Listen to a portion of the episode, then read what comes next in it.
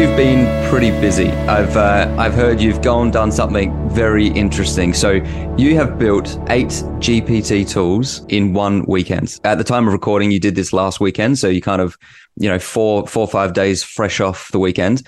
I reckon this is a really this is really interesting what you've done. When you sent that LinkedIn post around to show that all these tools that you've built, I just thought that is amazing. How the hell did you build eight G P T tools in one weekend? That's a lot. And then f- the other thing is, how did you even do it? How did you know how to build these things? Because I know you've been interested in tech and you're interested in A I, you're interested in all this stuff, but how did you know how to build these tools? And that's kind of what I want to talk about this episode. I'm interested to find out, why did you even do it? How did you do it? How did you know how to do it? Give us some step-by-step instructions. And then I want to run through the ideas quickly as well. Sure. Great question, really. How far back do you want to go? I mean, tell me, why did you decide to do it? So one weekend, you've obviously had a weekend free, nothing else on. So one, why did you decide to do it? Yeah. Mm. Moved to London, got nothing on, you know, a bit of a loser, just hanging out in my bedroom alone. So I was losing my mind because I saw that ChatGPT had released this feature called ChatGPT Builder. And I was already a ChatGPT user of just the three point five and the three. And actually, since since it's been released to sort of public, I've been I was I was in the beta. I think I was one of the first people just onto this. I've always been following this A I trend for a couple of years, several years.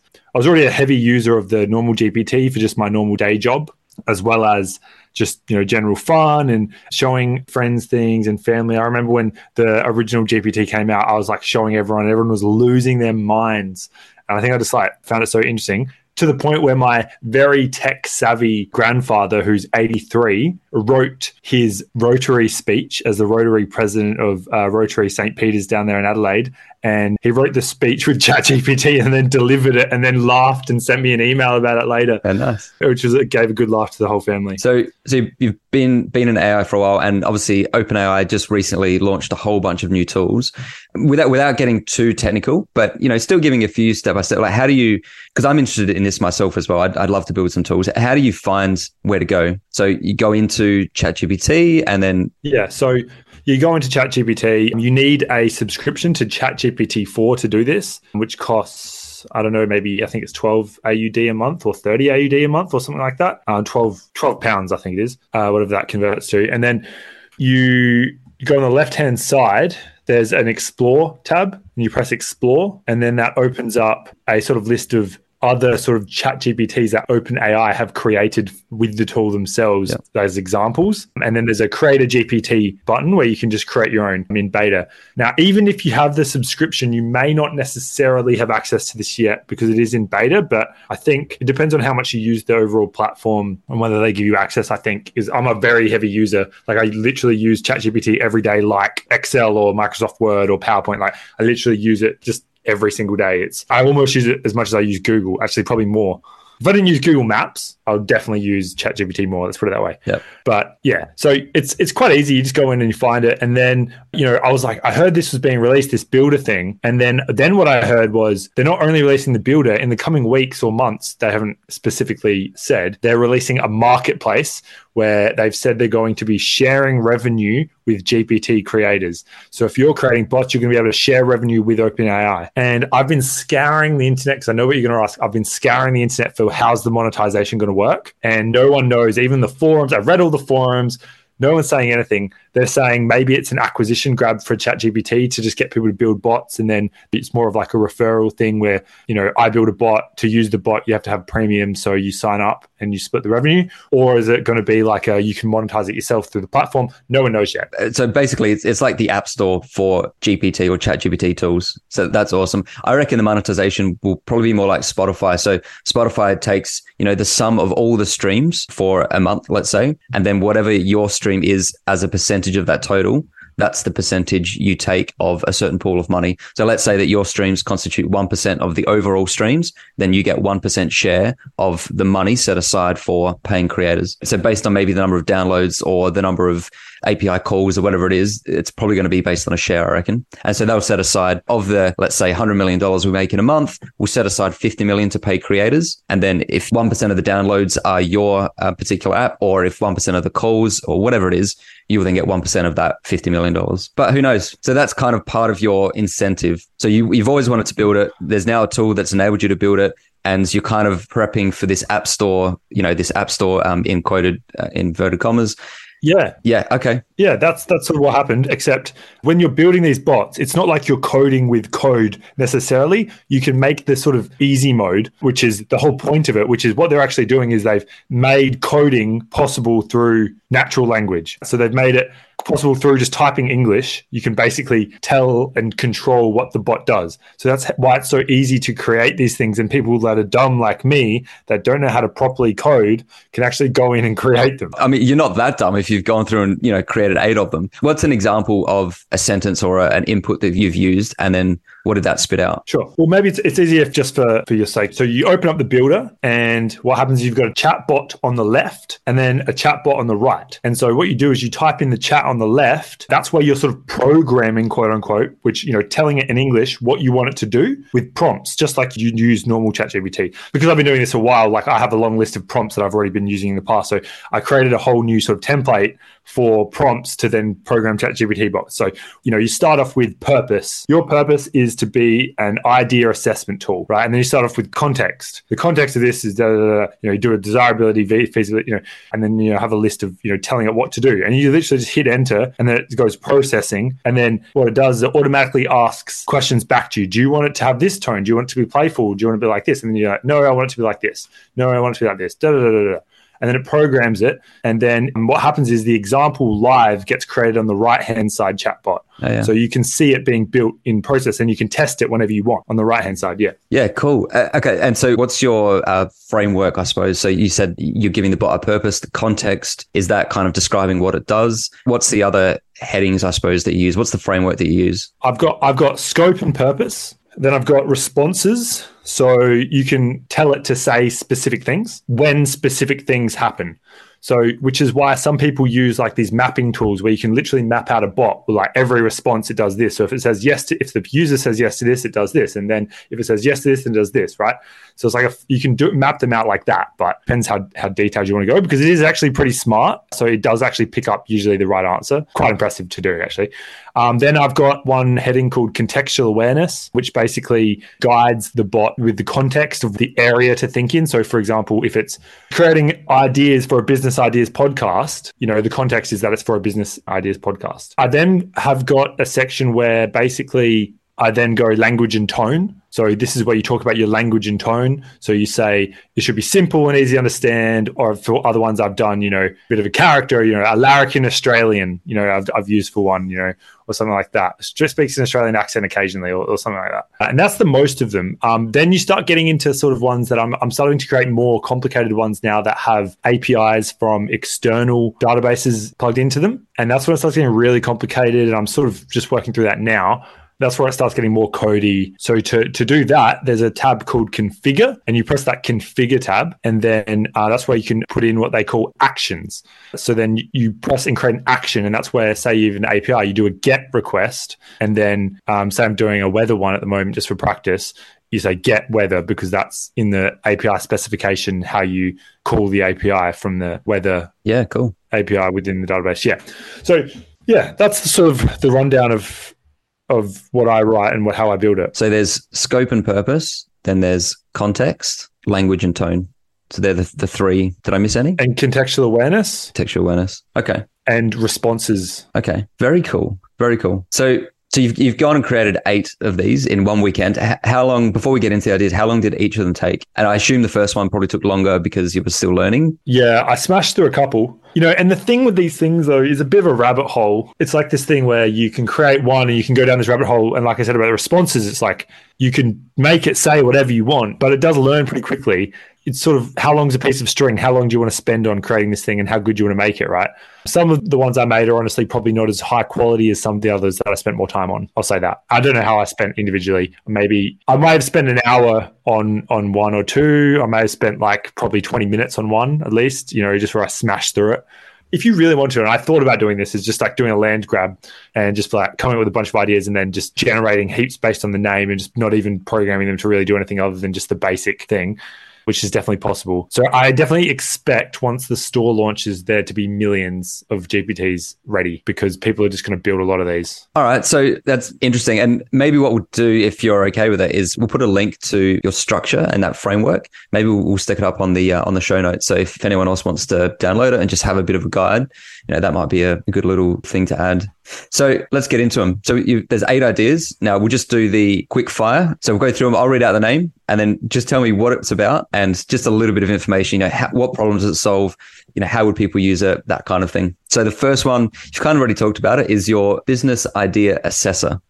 So the business idea assessor is a tool to do a desirability, feasibility, and viability assessment on any business idea. It also gives you other information in more detail, such as market size and market context, as well as, you know, other sort of tidbits around the business, depending on the context. Yeah, business. Great. That's a really relevant one, obviously, for what we do on the podcast. And I think potentially that's something that we can maybe build on and use for ourselves, which maybe you already have used it for an idea, but maybe it's something we can also open up to our listeners at some point. If they've got an idea, we can kind of do these assessments. Yeah. Well, we're going to be launching a website soon, so maybe we just put it up on the website and let people have a crack at using it. All right. Second one is Language Buddy. Yeah, Language Buddy. And this is the thing, you get to call them whatever you want, and I love it. Also, you can use the the image generation DALI thing, also by OpenAI, and it automatically creates an image for you, and then it asks you, like, do you want to change this image? And I'm always like, yeah, change it, make it like this, like, just like, it's quite funny. I don't know. So yeah, call it Language Buddy. I tried to give them all interesting names. So there was an idea assessor. This one's Language Buddy, which is basically a G P T model that specializes in teaching new languages through interactive conversations and exercises. Okay, very cool. So you sort of go in and you say, I want to learn Spanish, or I want to learn how to count in Cantonese or something. And then it'll just like relay it back to you. And then you can sort of talk to it like a conversation, and it'll teach you through conversation, which I think a lot of them sort of... And to be clear as well, when, when you say talk to it and conversation, do you mean typing or is it audio? It's typing, but I think you can do audio. I think that's coming out soon, or you can now. I'm not sure. Yeah, cool. All right. Next one is Bad Chef. What's this one about? Yeah, Bad Chef. I was trying to give them saleable, interesting brands. But Bad Chef is a recipe and cooking guide, basically. So it's a G P T that offers recipes, tips, and dietary advice, actually, on cooking. I mean, you could do something like send in a list of ingredients, and then it'll tell you a bunch of different meals as an example. But they all do lots of different things. An idea I had a while back, which was something that did this for all the leftovers in your fridge. So you open your fridge, you haven't done shopping for a while, it's pretty bare. Type in all the ingredients that you've got left, and something like this can then go, okay, well, based on these ingredients, here's a meal that you could prepare. Mm. Next one is Fitwell. I'm just thinking about my fridge. I'm like, oh, I can make nachos. Just plain nachos. That's it. Uh, yeah, just plain nachos. Yeah. Yeah, Fitwell. So it's basically a, a personalized fitness routine and wellness app. But what it does is it actually searches the internet every time you make a query, and it gives you a video example every time it makes a recommendation for a fitness routine or exercise. Yeah, cool. All right. Now, the next one, I assume by the name, this is the reference to the Australian accent. So this one's called Travel Tracy. Yeah, Travel Tracy. It, and I spent a bit of time on Travel Tracy.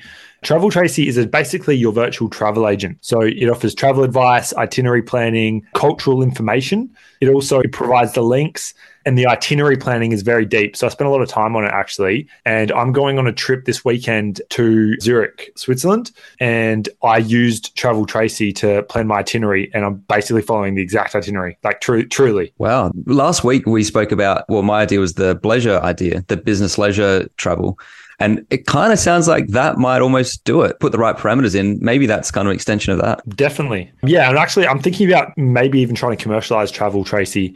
You know, if there's any travel organizations that want to have a chat bot, you know, travel assistant, travel planner on their website or something like that. Yeah, cool. Uh, okay. Next one. Homework Help. Yeah, Homework Help or Homework Helper. That was I wasn't happy with that name. Basically, it helps specifically high school students with any high school level subjects for their homework. So they could ask it questions. They can basically get the answers, really, of, of their homework. But the problem is that people will naturally or, or students will naturally be a bit, you know, facetious and but what is the distance of Great Wall of China? I don't know, I'm making this question up, but and I'll just tell you, right? But it's like, you could ask it, you know, how do I solve this problem or or give me a process to solve this problem? I think there's a lot of work to be done in that, more of a problem solving helper that won't just give you the answers for students. I think that could be more of an opportunity, but that will take a while to develop, I believe. Yeah. It's, so may, maybe it's more the homework coach So it's not giving you the answer, but yeah, it's kind of giving you the process or yeah, prompting you or guiding you onto to that answer. Pretty cool. Um, all right. Second last one is story time. This one's cool, I think. Yeah, story time. So it's a age-appropriate story creator that basically will create you a story based on whatever context or idea you put in for your children. If you want to read them a bedtime story or, you know, read with them, maybe, maybe they can read it. But I made it to focus on the stories having a traditional story arc. So they'll follow, you know, the traditional sort of meet the characters, have a conflict, solve the conflict, have a positive win, the end sort of thing. So, and it's positive. So they're all positive stories. There's no sort of negative morals, and they're all based off of positive. Yeah, they all tell a moral, actually, and they're all positive morals. Yeah, we kind of talked back in uh, one of the episodes, we talked about the the future of book publishing. We talked about this A I idea that kind of generated these responses for you. And I think we did talk about an idea like this at that point where, yeah, you can basically create a unique story every night because, you know, reading the same stories for the parents at least gets a bit old, and having two kids, you know, I know. but, but having that where it creates the text version for you or, or the child to read. But then the next steps going beyond that is how do you then integrate characters that they like? So it might be Elsa from Frozen, and it's a story about her using these same arcs. And then even down the track is then how do you then turn that into an audio output where it's actually the characters acting out and using the real voice. I say real, I know the cartoon characters, but using the, the voice from the movie, the series, to actually then tell the story in an, an audible way. Yeah, that's brilliant. I think that's a great use case for that, one hundred percent. All right. And then your last idea, but I'm sure by no means the least. I'm sure you're going to keep going with these, but the last one for now is career cheat. Yes. Career cheat. Sounds appealing, doesn't it? It's a uh, career advice and guidance sort of calculator. That basically, you can ask it for like salaries or how do I get into this industry? How do I become, how do I become a innovation manager? How do I become a T V host or whatever, like T V production, or, you know, how do I do any sort of job? And it can give you a step-by-step guide there, and it can tell you about salaries and all the contextual information. I mean, you know, we'll use actual information off the web to tell you the up-to-date information is part of the what I've programmed it to do. So it's like always relevant. Uh, and ChatGPT can search the internet. So it uses that G P T four can, but also they've recently actually done, I'm not sure if you know this, this is for everything. They've updated the data set, as they say over here in the U K, or data set back home, to be up to April twenty twenty-three. I'm not sure if you saw that. Yeah. Yeah, no, that's that's cool. This idea, again, back in episode five, you talked about a cost of living calculator. Okay, sorry, cost of living job calculator, which basically helps you work out all the costs associated with changing jobs or moving to a different city or, you know, whatever it might be, but around around the job. So I feel like there's probably half the ideas you built here are ideas that we've had kind of in the podcast over the last twenty odd episodes. So you've actually gone through and, and built the idea in a really quick M V P type way. You were saying before one of them was built in twenty minutes and the others took a couple of hours. But even so, you've built an M V P or a prototype in a really quick way based on a bunch of the ideas we've already had. I think it's fantastic. Very impressed that you've done all this in a weekend, that you've well, first learned how to do it and then built eight of them in one weekend, forty-eight hours. So well done is my main message to you. No, thank you, Dan. No, cheers, cheers. I mean, yeah, it's it's hard because I guess I'm so deep and I've been using ChatGPT for so long, so I don't even know what I'm doing anymore. I'm just just literally just flowing with it, you know, just doing it. Yeah. It's awesome, man. And, you know, hopefully one or more of these take off. And if the G P T store, when that comes online, hopefully yours get up there. I mean, yeah, it's also just to stay abreast of the technology as well. Yeah, for sure. I mean, the use of A I is definitely, if it's not already, it is becoming kind of a, a basic foundation of, of what a basic skill that people need to have, at least that basic level of prompting and working out, okay, what do I need to type in? This is awesome. I'm sure you're going to keep doing it. So looking forward to hearing about all the other ones that you're going to be building. If anyone on the pod, any listeners wants to give this a try, feel free to reach out to Patrick directly. Um, we'll put the framework in the show notes so that you can follow that as well if you like. But yeah, I think with that, we're done. Thanks very much, Dan. Looking forward to getting back to some, some traditional ideas next time. That's sweet. See you soon. Bye.